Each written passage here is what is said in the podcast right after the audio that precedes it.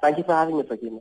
Now, government has offered a subsidy to poor households for these set-top boxes. So, what, what's the need for the protest then? Well, not quite. Um, let me just tell you. Let me first kind of give you um, the, the, the, the, state of play in terms of the subsidy.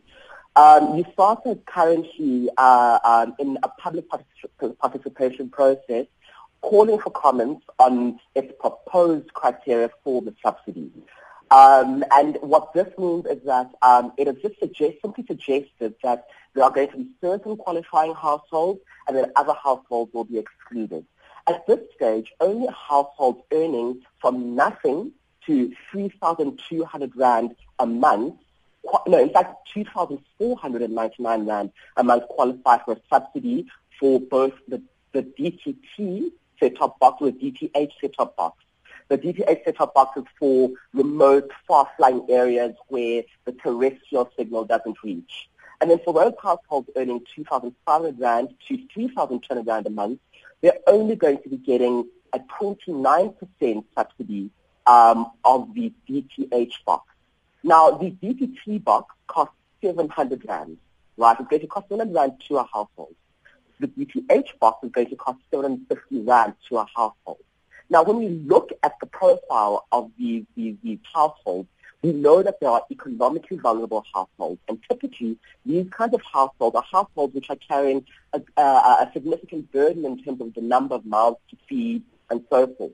Now, where are we asking them to find, you know, the, the, the balance of this, this, this, this um, of, of, for the, to, to, the balance of the monies that they would require to be able to access these set-top boxes? In terms of rand value figures, right, a household earning up to 1,500 rand for a DTT box, which is what I'll talk about only now, has to now forecast 258 rand. And then a household the next year earning up to 1,999 rand has to then forecast 458 rand. And then a okay. household earning 2,500 rand has to forecast 595 rand. And then a household earning up to 3,200 rand has to forecast 700 rand, the full value of the DTT box. And this is now only focusing on those households earning up to 3,200 rand. Never mind those other households which fall outside of that bracket. Now, you are saying free set-top boxes for all. Is this something that is financially viable looking at uh, the state of our economy? And is this indeed a basic right? Look, um, the first thing is that um, most people in this country rely on um, free-to-air broadcasting services for their information communication needs. Um, and, and, and mostly on the SABC because it is our valued public broad, our broadcast, public broadcaster.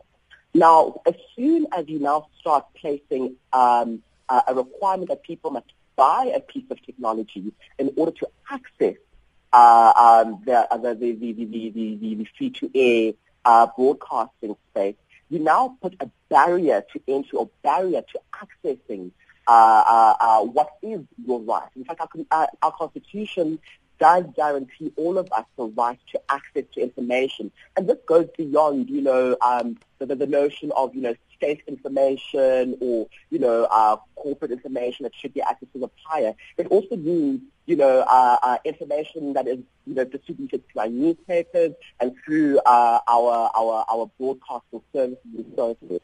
Now, what, uh, by requiring us to now, all of us buy a set-top box um, households means that there will be households like mine, for instance, which may be, a, a, a, you know, are able to afford a set-top box, uh, and, and then we continue to enjoy um, our information communication uh, rights.